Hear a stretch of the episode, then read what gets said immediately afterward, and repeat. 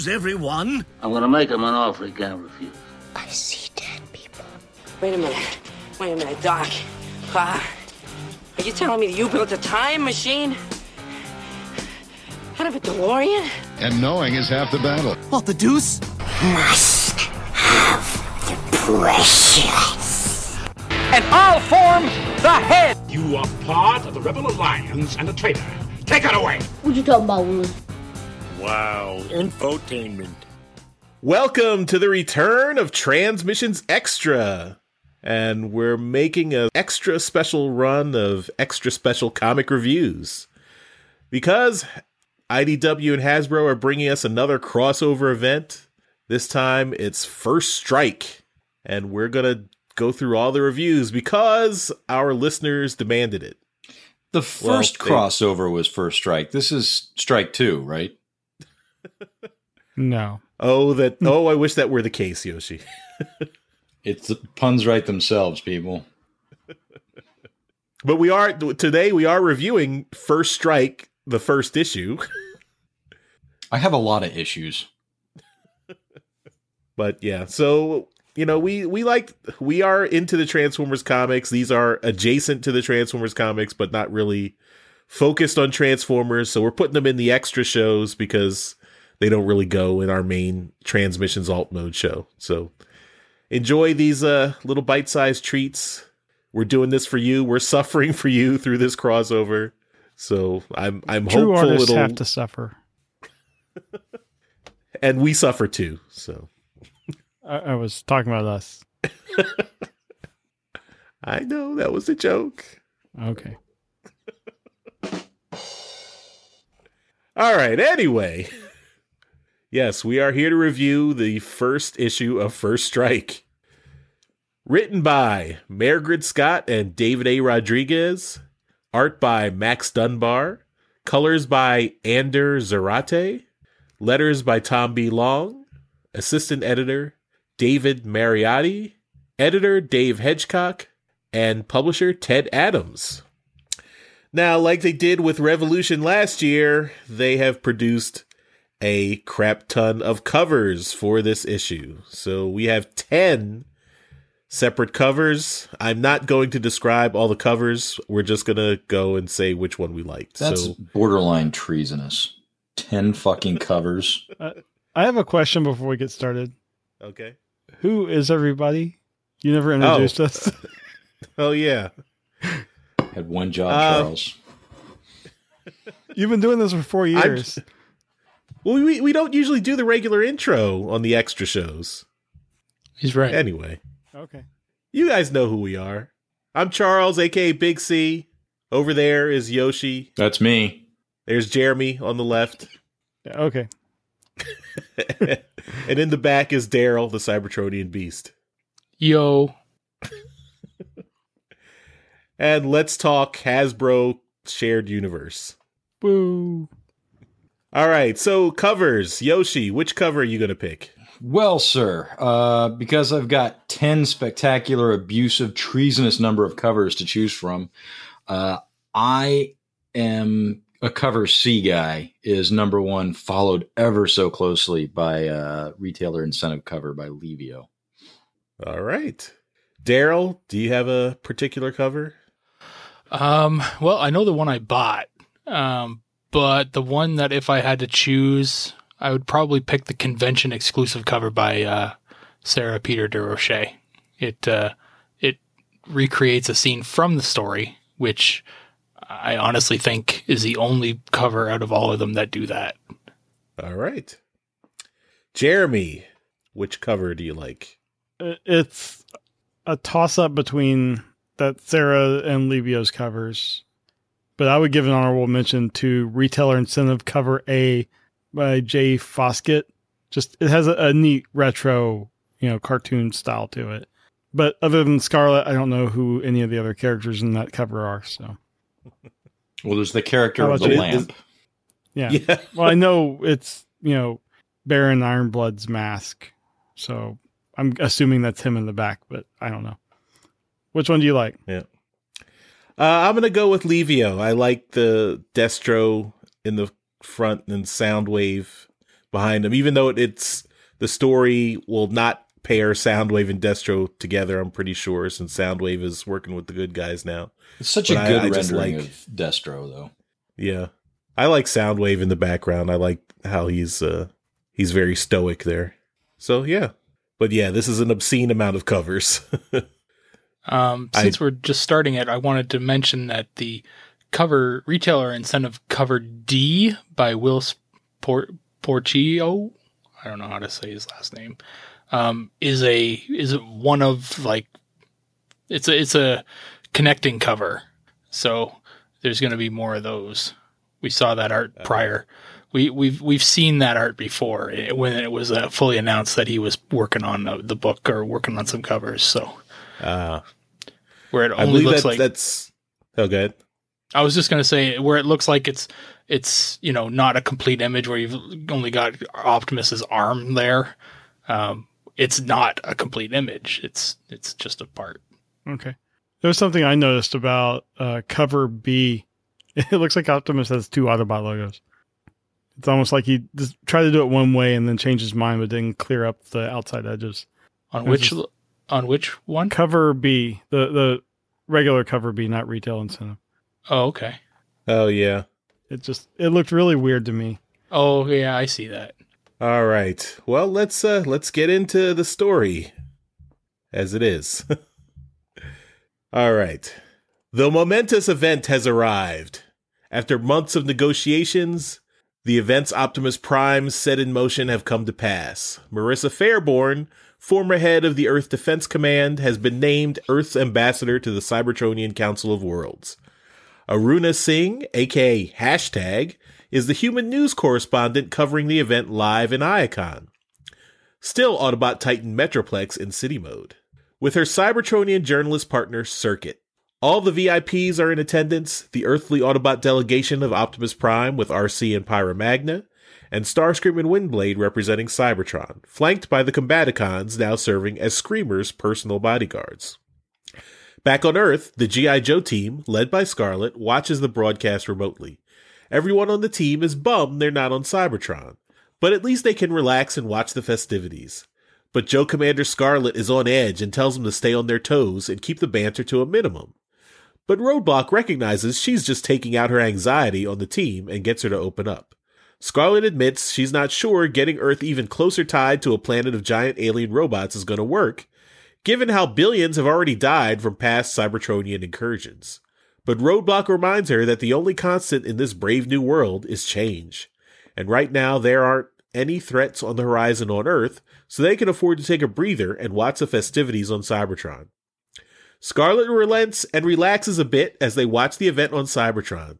Starscream steps forward to deliver his speech welcoming Earth to the Council, and the area is rocked with a massive explosion. Chaos erupts in Iacon. Optimus Prime orders the Combaticons to protect Starscream and Fairborn and evacuate them. Ironhide, Windblade, and the Joe Field team leaders, Talon and Spike, work to secure the area and get all the human and Cybertronian dignitaries to safety. Windblade happens upon a Generabot just standing amid the wreckage. She tells him to evacuate the area and get to safety, but the bot doesn't move or speak. Suddenly, its chest erupts and hundreds of ninjas burst forth to attack. Windblade flies out of range and raises the alarm that the event's been compromised. More of the fake Cybertronians release their deadly cargo and start attacking real Cybertronian civilians. Ironhide leaps into the fray, crushing the humanoid soldiers, realizing they're at least partly robotic. As Ironhide orders his forces to converge on the city square to contain the attackers, he tells Starscream to secure the space bridge to prevent further incursion. Starscream does him one better and orders the space bridge to be shut down.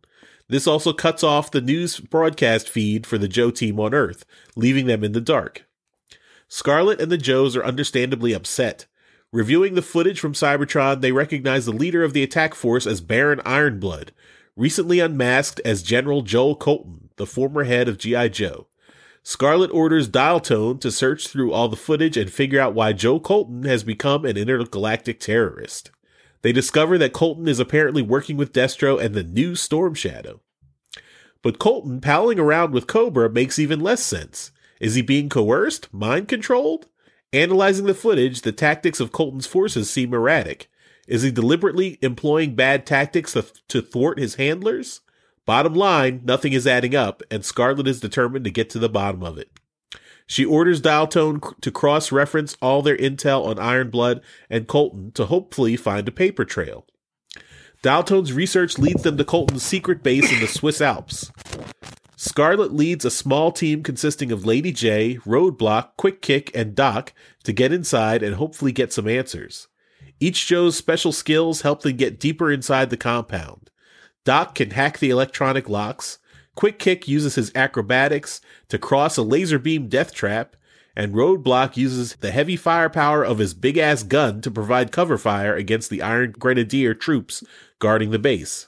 They finally reach what looks like to be the, the inner sanctum, but it has a special lock that has a passcode that resets every 10 seconds if you don't get it right, much like your Google two factor authentication app. If Doc can't crack it the first time, they don't stand much chance of getting it open. Scarlett asks Doc how many digits the code has, and she answers five. Scarlett immediately tells her the code is 96563. Doc is hesitant, but enters the code, and it works. Doc asks how she knew, and, and Scarlett answers. The numbers spell out Yo Joe on a phone keypad.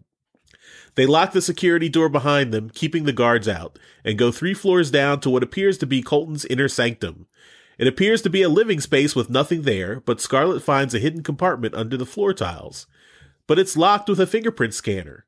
Scarlett thinks they'll need to lift Colton's print off a surface in the room, but is surprised when the lock opens at her touch. Inside, she finds a letter written to her from Colton. He starts by telling her how proud he is of her and that he didn't want things to turn out this way. He tells her that he hasn't come to this decision lightly, but for Earth to survive, they can't suffer the Cybertronians to live. He knows this means Scarlett will be the one to try and stop him, but he asks her not to. Meanwhile, on Cybertron, Colton slash Iron Blood soldiers have sufficiently distracted Optimus Prime and the other bots with their attack. He deploys the quote unquote first team of Destro and Storm Shadow in another attack vehicle, heading toward the fight, with the stated mission to ensure that Cybertron dies. To be continued. And that is the first part of First Strike. Now, before we we talk about the whole issue, I we do have a backup story. So you'll be happy to know that backup stories have returned. We've got an extra four pages in this comic, and this is uh, something that Jeremy has particularly been uh, been lobbying for. So it sounds Yes. like they they heard you, Jeremy. I'm happy. So this backup story is called The Origins of Evil, and this is part one, Redcliffe Club. This is written by John Barber, pencils by Netho Diaz, inks by Walden Wong, colors by David Garcia Cruz. And this is a much shorter story, so we'll get through it quickly. Months ago in London, Baron Ironblood visits the Redcliffe Club, which has seen better days. Mercy Gale, aka Dr. X, Action Man's best friend and mortal enemy, sits in the center of a scene of carnage, dead bodies all around her, enjoying a vintage wine. The ninja Storm Shadow blocks Ironblood at the entry, holding her sword to his throat. Mercy asks what he's doing here, and he answers that he came to finally meet Dr. X in person. Ironblood takes off his helmet, revealing himself to be Joe Colton, presumed dead former head of G.I. Joe. He has a proposal for Dr. X. He was impressed that she was able to keep the Cybertronians out of the UK when they invaded, and he needs her help to purge them from the planet. He's got a device codenamed Talisman that he's turned into a weapon against the Cybertronians. He's building a team and he wants her to join up. Dr. X isn't impressed and decides to test Ironblood slash Colton. She calls her Red Shadows ninjas in to surround him while Storm Shadow still has her sword at his throat. Colton recognizes that Storm Shadow's been enhanced, but he has too, and snatches the sword from her hand. He then uses his bionic right arm to zap Storm Shadow with an electric blast. He promises that with his talisman, he can give great power to Storm Shadow and her ninja army. Storm Shadow and Dr. X are satisfied Colton is legit. They want all the robots off the planet too and are willing to align their interests. Finally, Dr. X asks, Where do we start? So that gives a little bit of background on what's going on with Joe Colton or Baron Ironblood. Um, but overall, I mean, we'll we'll get into discussing the whole story. But one thing I can't uh, ignore is how I think a lot of the, the reveals in this book like spoil the the main Hasbro comics because the all it seems like all the Hasbro comics are running at least one or two months behind. Yeah, specifically Like, revolutionaries. Yeah. In in this issue they say, you know, Colton was unmasked as Baron Ironblood in Revolutionaries number 8 and Revolutionaries number 6 was just released and Revolutionaries number 7 is coming out uh, next week. So they're a little bit behind. Um and then on the on the back of the comic there's a bunch of checklists. It says, you know, uh, GI Joe number 9, Mask number 10, Wrath of Karza number 5, Rom 14, Optimus Prime number 10. All of these books are supposed to be the prelude to First Strike, and none of these books have been released yet. so that seems to that seems to be a bit of a problem when all your lead up books are are really running late. Strike one, Uh, to- Hasbro.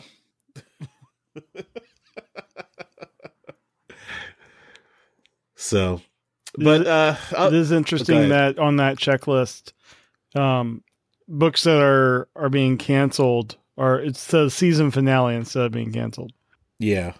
Looks better. Uh, but yeah, I mean, I mean, for me, uh, I guess it it, it was an okay start. I mean, I'm I'm resolved, uh, resigned to the fact that this is not really going to be a Transformers focused story, despite the fact that the whole point of the story is to destroy all the Transformers. Uh, so this is really, I mean, and and if you've read any of the interviews with Mairghread Scott leading up to the story, she's made it clear that the focus of this crossover is Scarlett and her relationship with Joe Colton.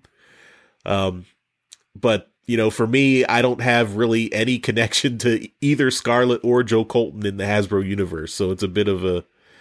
I mean, it's fine, but you know, I'm not really invested in the story, so it's a little, you know, little little disappointing. So, but uh, Jeremy, what what did you think so far? Well, I went into this with the same mindset that I went into the last night. And I'm tired of expecting great things from crossover events and not getting them. And I knew based on Revolution, you know, the robots weren't going to be the focus because why would they? But I knew, you know, I trust Mairghread's writing and I just went in expecting a fun book that would hopefully not screw up everything that she's built until R1. And I was pretty happy with on that regard. You know, um, the characterization of the characters I knew were in line with what I was expecting. Um, my biggest question through all of this, which might be revealed in an upcoming Revolutionaries book that hasn't been released yet, was isn't Joe Colton supposed to be a dire wraith? Yeah, that that's the question I have too. Like they made a big deal in the first uh, Revolution crossover of murdering Joe Colton at the very beginning, Right. and then you know saying, well, he was actually a dire wraith in disguise, so the real Joe Colton is presumably dead. And yeah, that hasn't really been explained how he survived. I, I am glad that I read Till All Are One uh, number twelve before this, just because you know Windblade is in this, and I wanted to make sure her mindset lined up with what I you know was thinking it would be based on events in that book.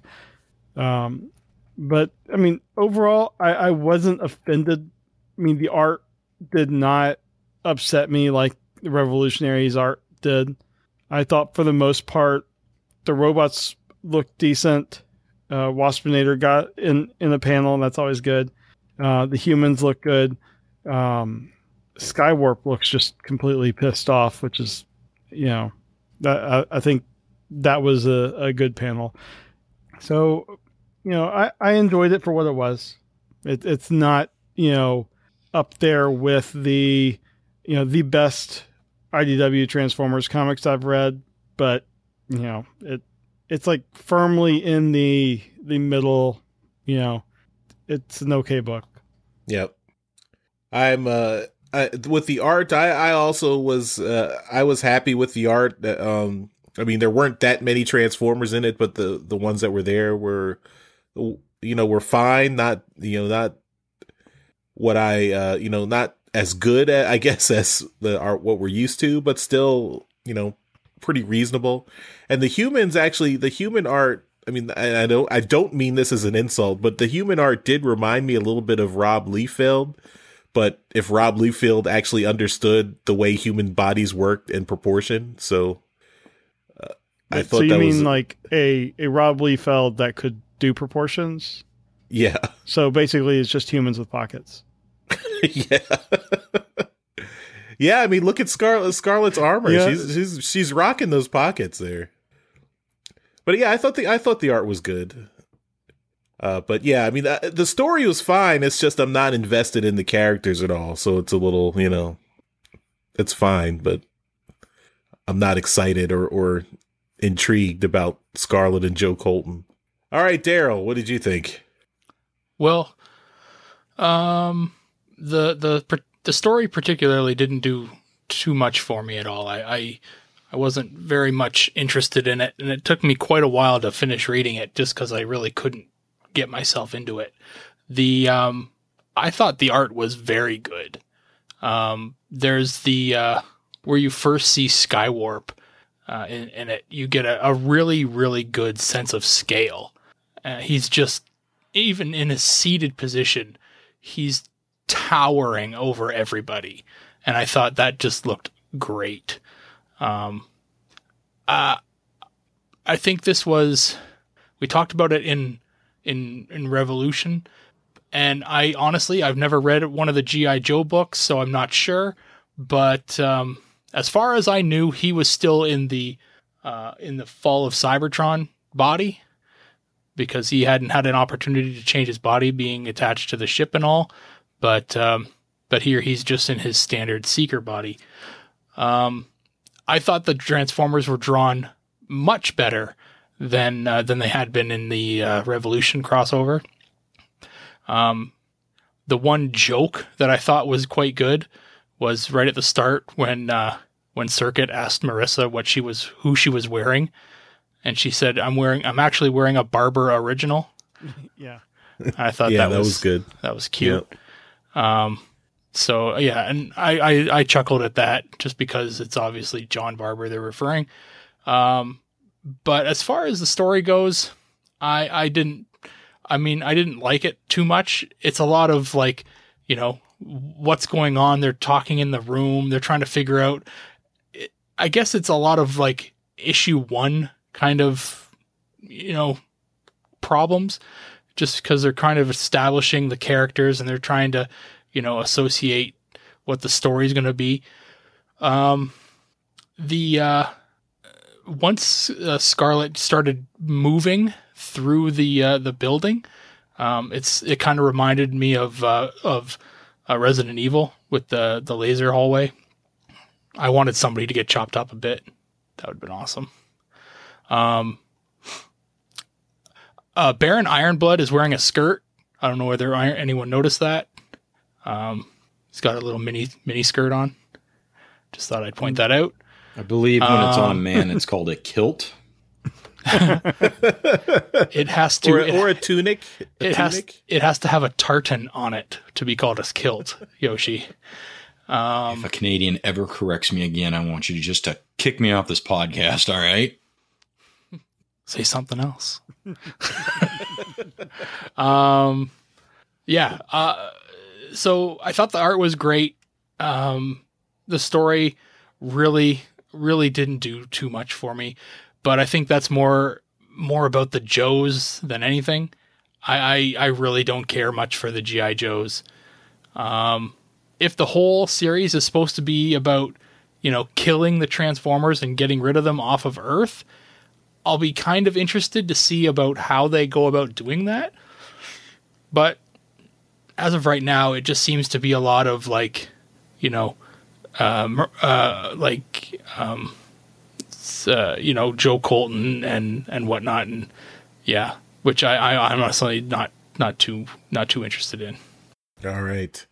Uh, to answer your question about Skywarp at the end of the the main Transformers comic last year, right before they they got into the crossover stuff, they did, uh, you know, after they they stopped Galvatron and like stopped all his Decepticons, uh, Skywarp was I think helped them like at, at the end of that story he helped teleport some of the uh like some of the Autobots out of danger and some of the humans. So he was he was dying because his teleportation ability was still malfunctioning and the Joes apparently fixed him by removing his teleportation ability altogether. And so he's working with them I guess until like as a condition of them fixing his teleportation ability. That's what I remember, I think. Okay. Did they give him a new body? Because that's that Uh, was my concern. I don't care who why they were with him, but I I mean that my concern was they, his body changed and there didn't seem to be a reason why. Yeah, I mean uh, they didn't they didn't really go into it, but I think the first issue of the new GI Joe comic he's he's in that body, so I guess you have to just assume they that he was retrofitted to more fit fit in with his role as a a Joe fighter jet, I guess. I don't know. Okay. All right, Yoshi. Well, let's make this quick. Uh, I'm echoing a lot of what's already been said. Uh, a great writer. Uh, as far as a written comic book goes, this one is better than probably 98% of the Transformers stuff we've been reading, in my opinion. Um, but this is this is not the crossover we wanted. This is not the crossover we asked for, and yet they're still shoving it down our throats a year later. Uh, I I would I feel like if I were a GI Joe fan, I would enjoy this book very much. Now I'm not I'm not I'm assuming that, but maybe GI Joe fans are just as pissed about this crossover as we are. Uh, but uh, it, it was a well written story. I like I like that aspect of it. I can appreciate that aspect of it. Um, the art was okay. I don't I didn't find it to be anything to write home to mom about, but it was it was acceptable. Uh, and, and yeah, I mean, I don't. We don't want this story. We didn't ask for. The, we don't want this crossover. We didn't ask for it. Uh, I feel like this first strike is a is a better issue than oh, what was it, Revolution last year? Like it, it was a better first issue than that was. So, yeah, I didn't want it. Don't care for it. It was well written, but I'm not saying that in a sense of, I'm saying that from an artistic sense. Like I can admire a piece of story and this is admirable, uh, for what it is. I'm done. All right. Uh, I feel like we should uh, just remember and mention also David A. Rodriguez because he did collaborate with Mairghread Scott. So, uh, you know, there's both writers contributed to the story. So, for what that's worth. Nothing. Yeah, but I think um, you know, just I'm I'm glad that they had Mairghread on the team because she would, you know, I'm sure she was keeping them in line in terms of the Transformers. Well, yeah, I mean, since she's first, my assumption is that she's actually the one really The driving lead the plot. writer. Yeah. So It's a good choice. I mean, Till All Are One was a great series, and and she's kicked this off as well as anyone could hope for. So yeah, all right. Well, those are our thoughts on First Strike. join us next And, week when we uh, review Strike Two.